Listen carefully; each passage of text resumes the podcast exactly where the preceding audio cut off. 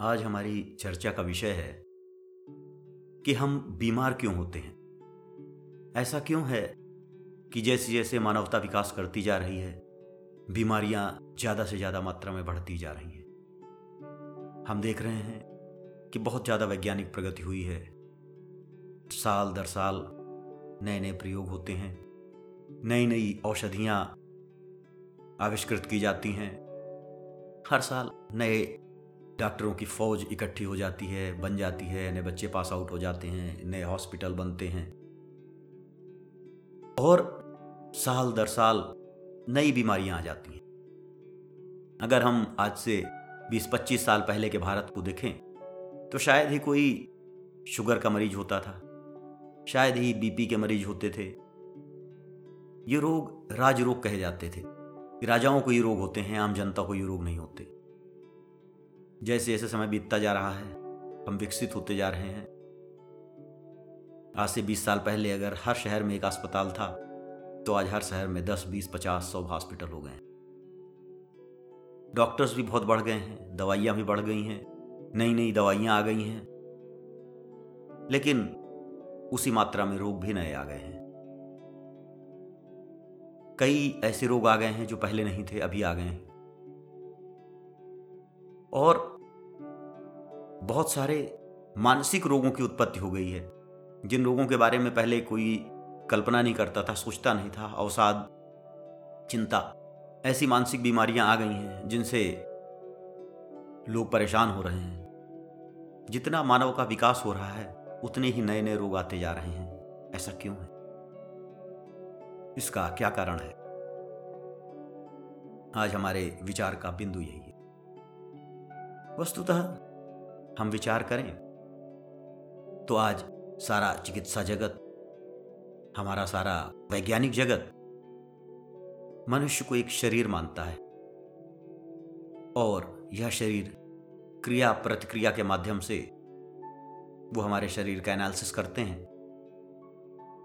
वो देखते हैं कि अमुक रसायन हमारे शरीर पर किस तरह कार्य करता है। अमुक रसायन डाला जाए उसके क्या परिणाम होंगे? और इस तरह रसायनों को डालकर हमारे शरीर की प्रतिक्रियाओं को नोट किया जाता है और इस तरह नई नई दवाइयाँ खोजी जाती हैं। उनके उपचार खोजे जाते हैं। और जितनी दवाइयाँ आती हैं, उनके पैरल रोग भी बढ़ते जाते हैं।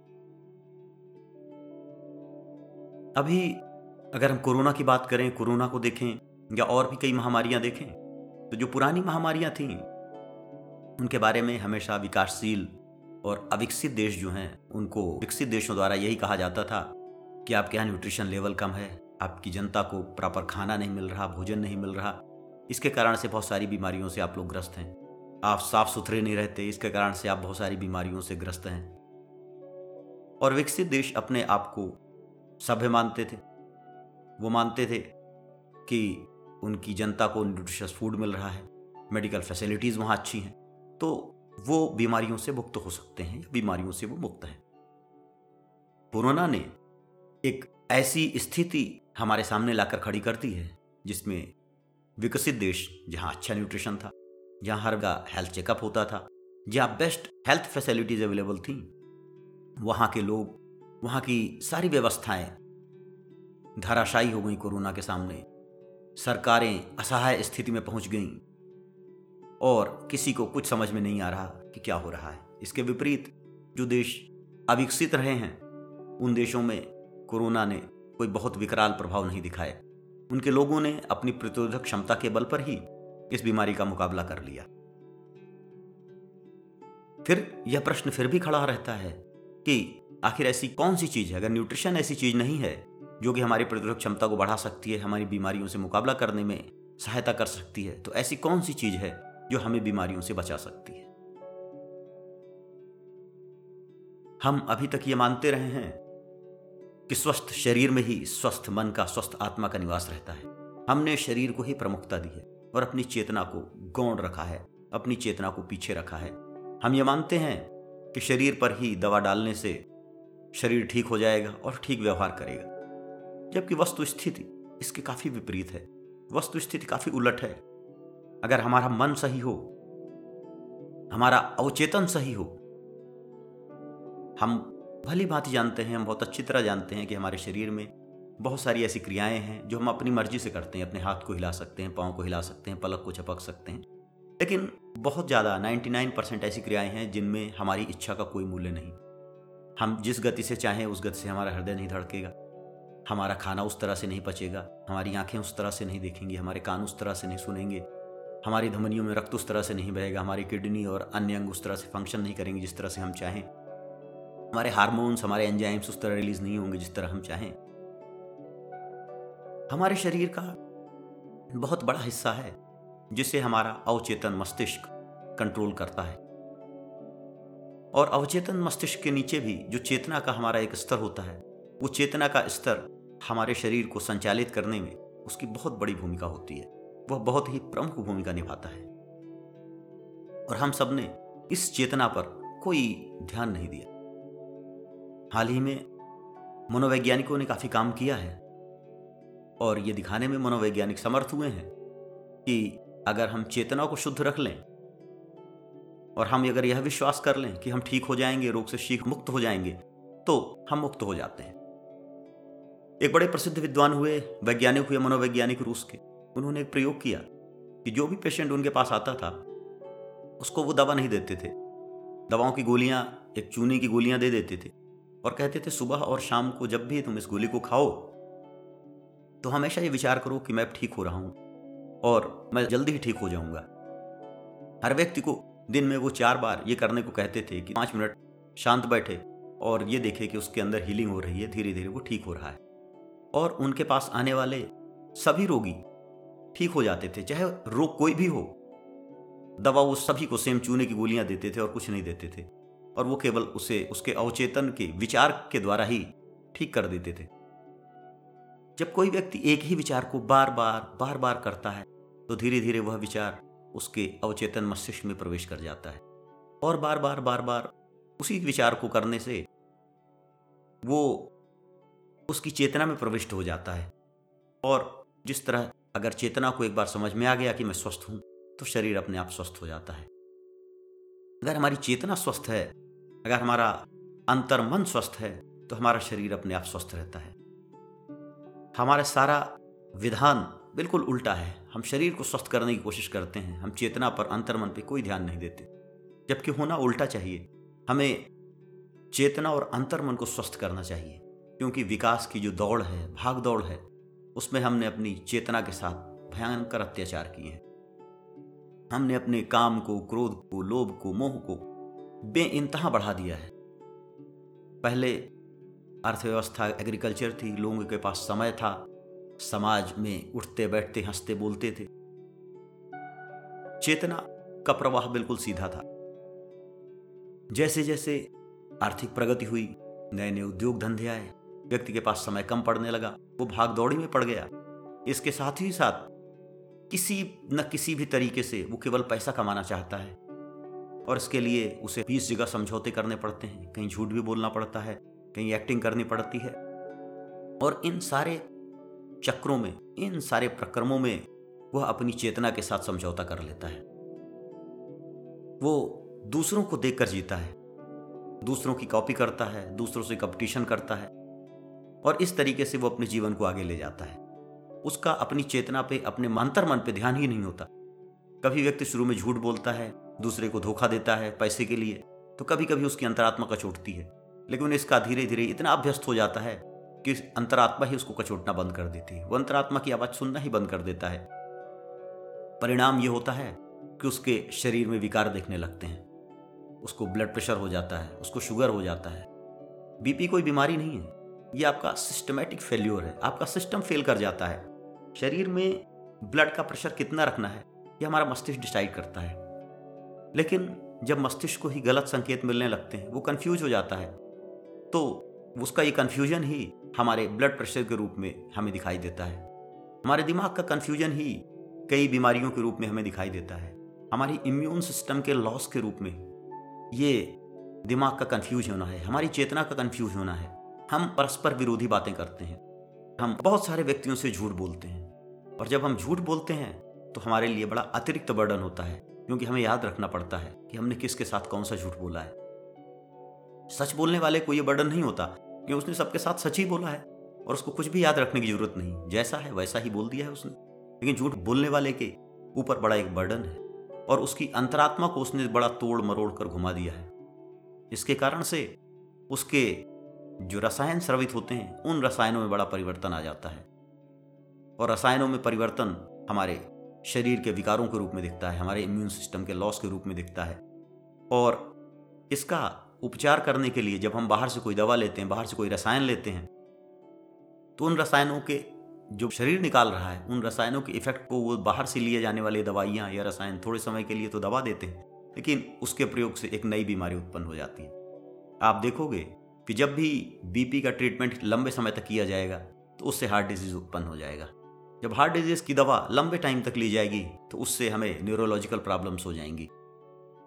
इसका कारण यही है कि हम शरीर का इलाज कर रहे हैं, अपनी चेतना का इलाज नहीं कर रहे। और अगर हम अपनी चेतना का इलाज करने लगें, अगर हम अपनी चेतना के लेवल पर उतर जाएँ, और हम सत्य को सत्य समझने लगें, असत्य को असत्य समझने लगें तो हमारी ये समस्या दूर हो जाएगी। बहुत सारे रोग ऐसे हैं मनोवैज्ञानिकों ने पता लगाया, जो अल्जाइमर रोग होता है, जिसमें व्यक्ति अपनी मेमोरी खो देता है। वो वस्तुता कोई रोग नहीं है। हमारी चेतना इतनी उलझ पुलझ जाती है, हम अपने आप से ही इतने परेशान होते हैं, इतना झूठ लोगों से बोल दिया हमने, इतने मोह में बंध गए, इतने कंपटीशन हमने पकड़ रखे हैं इससे आगे बढ़ना है, उससे बड़ी कार खरीदनी है, उससे बड़ा घर खरीदना है, और हम अपने अंदर इतने गुंथ गए हैं कि हम अपनी चेतना को बाहर लगने लगे हैं। और हमारी चेतना हमारे अपने आप से, हमारे इन जंजालों से, हमारे इन मानसिक जालों से अपने आप को बचाने के लिए मेमोरी को गायब कर देती है। हमारा शरीर, हमारी चेतना हमसे खुद से बचना चाहती है। जो हमारा मन है, हमारी चेतना उससे बचना चाहती है। क्यों? क्योंकि हमने मन को परस्पर विरोधी कार्यों में लगा दिया है। उसके स्वाभाविक स्वरूप को हमने नष्ट कर दिया है। अगर हम अपने पाँच मिनट भी अपने घर में कहीं भी शांत बैठें और हम सोचें कि आज दिन भर हमने क्या किया। हम क्यों पैदा हुए हैं? हमारे जीवन का उद्देश्य क्या है? और हम अगर अपनी दिशा को सही दिशा में निर्धारित करते रहें, जीवन की दिशा को तो हम पाएँगे कि हमारी चेतना सही दिशा में जा रही है। जहाँ भी गलत होगी, हम उसे सही दिशा में ले जा सकते हैं। लेकिन आज हमारे पास पाँच मिनट भी है सोचने के लिए, समय नहीं है कि हमारे जीवन का उद्देश्य क्या है। हमारे जीवन का प्री डिसाइडेड उद्देश्य है ज़्यादा से ज़्यादा पैसे कमाना, पैसे कमा के बड़ा घर लेना, बड़ी गाड़ी लेना, समाज में सम्मान पाना। और जब हम अपने जीवन का मूल उद्देश्य भूलकर अपने स्वार्थ में पड़ जाते हैं तो हम अपनी प्रकृति के विरुद्ध कार्य करने लगते हैं। दरअसल हमारी प्रकृति ऐसी है कि हमारे अंदर स्वार्थ भी है, किंतु हमारे अंदर परोपकार भी है। हमारे अंदर प्रेम भी है, हमारे अंदर घृणा भी है। हम अपना भला चाहते हैं। लेकिन किसी अगर व्यक्ति को बहुत दुखी देखते हैं, उसको ठंड में मरता हुआ देखते हैं तो हमारे अंदर की परोपकार वृत्ति जागृत होती है। हम उसके लिए कार्य करते हैं। हम किसी से प्रेम करते हैं, कोई अच्छा व्यक्ति है, उससे हम प्रेम करते हैं, और कोई अगर किसी के ऊपर अत्याचार कर रहा है, अनायास उसको मार पीट रहा है तो हम उससे घृणा भी करते हैं, हम उसका विरोध भी करते हैं। यह सामान्य मानव की प्रवृत्ति है। परस्पर विरोधी गुण होते हैं, और उन विरोधी गुणों को दिखाने का एक अलग स्थान होता है। लेकिन आज आदमी क्या करता है? केवल पैसा कमाने के लिए वो अपने सारे मूल्यों को, सारे नियमों को ताक में रख देता है। वो स्वार्थ में पढ़कर परोपकार भूल जाता है। वो स्वार्थ में पढ़कर असत्य का साथ देता है और इसके कारण से उसकी चेतना में विकार आ जाता है और चेतना में विकार उसके अंतर्मन में विकार को उत्पन्न करता है और फलस्वरूप जिन कार्यों को हमारा अंतर्मन कंट्रोल करता है, हमारे हृदय का चलना, हमारे न्यूरॉन्स का कंट्रोल करना, हमारे एंजाइम्स का स्रावित होना हमारे हार्मोन्स का स्रावित होना, परिवहन तंत्र हमारा हमारा इम्यून सिस्टम इन सब में धीरे धीरे गड़बड़ी आने लगती है, इन सब में प्रॉब्लम आने लगती है। और वो प्रॉब्लम जब हम दवाइयों के माध्यम से, बाहर से, रसायनों के माध्यम से कंट्रोल करने की कोशिश करते हैं तो वो नई बीमारियों को जन्म देते तो अब प्रश्न है कि अगर ऐसा है कि बाहर की दवाइयाँ नई बीमारियों को उत्पन्न करती हैं, और हम चेतना पे ध्यान न देने के कारण और बीमार हो गए हैं, हमने इम्यून सिस्टम को कमज़ोर कर लिया है। तो इसका उपाय क्या है? इसका उपचार क्या है? किस तरह से हम स्वस्थ रहें? तो इसका उत्तर है कि उपचार हमारे पूर्वजों ने ये सारे उपचार खोज रखे हैं और हमने अपनी चेतना पे ही बहुत काम किया है और अपनी चेतना पर सर्वोत्तम काम करने के लिए योग है। योग कहता है, योग चित्त वृत्ति निरोधा। जो चित्त की वृत्तियाँ हैं, उनको निरोध कर देना ही योग है। लेकिन योग के मार्ग में अगर हम थोड़ा भी आगे बढ़ जाएँ, हम आसन या प्राणायाम तक भी अगर हम आगे बढ़ जाएँ तो हमारे शरीर के, हमारे मनस के सारे विकार निकाल जाते हैं। हम अपनी स्वाभाविक स्थिति को प्राप्त कर लेते हैं। जैसे कि किसी मोबाइल में अगर कोई वायरस आ जाए और आप उसको रिसेट कर दो, उसका सारा डाटा पुराना क्लाउड में डाल के मोबाइल को रिसेट कर दो तो उसका वायरस निकल जाता है। उसी तरह अगर हम प्राणायाम करते रहें नियमित रूप से, सुबह और शाम प्राणायाम करते रहें तो हमारे बॉडी के, हमारी चेतना के जो विकार आ गए हैं, वो विकार धीरे धीरे बाहर होने लगते हैं, निकलने लगते हैं शरीर से। और हमारा अंतर्मन, जो कि हमें किसी गलत काम में टोकता नहीं था, हमारे हर गलत काम का सहयोग करता था, वो अंतर्मन जागृत होने लगता है। और धीरे धीरे हमें पता लगने लगता है कि यह सही है ये गलत है ये मार्ग हमें चुनना चाहिए ये मार्ग नहीं चुनना चाहिए। और जब हमारी चेतना रिजु होने लगेगी, अर्थात सरल और सीधी होने लगेगी उससे चेतना के विकार निकलने लगेंगे तो हम अनायास ही अपने आप ही स्वस्थ होने लगेंगे, हमारे अस्वस्थ होने का और कोई कारण नहीं रह जाएगा। हम सबने देखा होगा कि एक बच्चा, कोई भी बच्चा हो, कैसा भी बच्चा हो, बड़ा सुंदर दिखाई पड़ता है। लेकिन वही जब कुछ बच्चे बड़े होते हैं तो वो बड़े कुरूप से दिखने लगते हैं। उनका कारण क्या होता है? जिस बच्चे को आप प्रेम देंगे, दुलार देंगे, सहयोग देंगे उस बच्चे के अंदर संसार की बाहर से जो अनुभूतियाँ मिल रही बड़ी सुखद होंगी। और वह सुखद अनुभूति जब अंदर पाएगा तो दूसरों के साथ भी बड़े प्रेम से बात करेगा, सबके प्रति बड़ा प्रेम रखेगा, दया रखेगा, करुणा रखेगा, और ऐसा बच्चा आपको बड़ा सुंदर सा दिखेगा। लेकिन कुछ ऐसे बच्चे होते हैं जो अभावों में रहते हैं, जो समाज में बेजती सहते हैं, समाज में जो अत्याचार सहते हैं, उनके साथ गलत हरकतें हो जाती जब ऐसे बच्चे के अंदर पीड़ा पहुँचती है तो स्वभावतः उस पीड़ा को वो खुद अनुभव करता है और उसके साथ ही उससे छोटे जो लोग होते हैं, उनको भी वो पीड़ा देने की कोशिश करता है। धीरे धीरे जब वो बड़ा होता है, इन सारी पीड़ाओं को लिए हुए, उसकी ये सारी पीड़ाएँ उसके चेहरे पर, उसके शरीर पर दिखाई देने लगती हैं। इसलिए अगर हम एक अच्छा समाज चाहते हैं तो हमें हर व्यक्ति को खुशी देनी पड़ेगी, क्योंकि हम जो दूसरों को देंगे, वही हमें मिलेगा। क्योंकि अगला व्यक्ति हमें वही दे सकता है जो उसके पास है। अगर हमने उसको दुख दिए हैं, समाज ने उसको अंदर दुख भर दिया है तो वो भी दुख ही दूसरे को देगा। अगर उसके अंदर सबने सुख दिया है तो वो दूसरे को सुख ही देगा। इसीलिए देखा गया है कि अगर कोई भी समाज, कोई भी देश अशांत हो जाए तो बहुत दिनों बाद जाकर वो शांत होता है। वो अशांति बहुत लंबी चलती है, क्योंकि लोगों की चेतना में अशांति भर जाती है। और जब चेतना अशांत हो जाती है तो जब तक वह अंदर से अशांति निकलती नहीं, तब तक वह अशांत बनी रहती है। यही कारण है कि व्यक्ति को शांत करने के लिए उसके अंदर से अशांति को निकालना पड़ेगा और अशांति को निकालते ही व्यक्ति शांत हो जाता है। और जो व्यक्ति शांत हो जाता है, वो सब तरह की बीमारियों से, सब तरह की व्याधियों से, मानसिक और शारीरिक दोनों तरह की व्याधियों से मुक्त पा जाता है। तो अगर हमें जीवन में स्वस्थ रहना है तो हमें योग को अपनाना होगा। और उसके साथ ही साथ हमें पाँच मिनट, दस मिनट, दो मिनट, एक मिनट, कितना भी समय हो, हम बैठें और अपने आप पर विचार करें, अपने अंतर्मन पर विचार करें, अपने कार्यों पर विचार करें। अपने जीवन के लक्ष्य पर विचार करें और यह देखें कि हम जो भी कार्य कर रहे हैं, उस जीवन के परम लक्ष्य में यह कार्य कितना सहायक है। अगर हम इस तरह से अपने जीवन को आगे बढ़ाएँगे तो हम न केवल मानसिक रूप से पर शारीरिक रूप से भी पूर्ण रूप से स्वस्थ रहेंगे और कोई बीमारी आ जाए, कोई वायरस आ जाए, हमें कोई घबराने की ज़रूरत नहीं और हमें जीवन में कभी भी बाहर से न तो मेडिसिन लेनी पड़ेगी। हाँ कोई चोट लग जाए, कभी एक्सीडेंट हो जाए, कुछ चीज़ें हो जाए, उनके लिए दवा की ज़रूरत पड़ सकती है लेकिन जो सिस्टमेटिक फेल्योर होते हैं, जो सिस्टम के फेल होने से जो बीमारियाँ उत्पन्न होती हैं, जो हार्मोनल इम्बैलेंस हो जाते हैं, इस तरह की आपको कोई बीमारी नहीं होगी, ये गारंटीड है। तो इसी के साथ ही आज की चर्चा समाप्त करते हैं। ओम हरिओम तत्स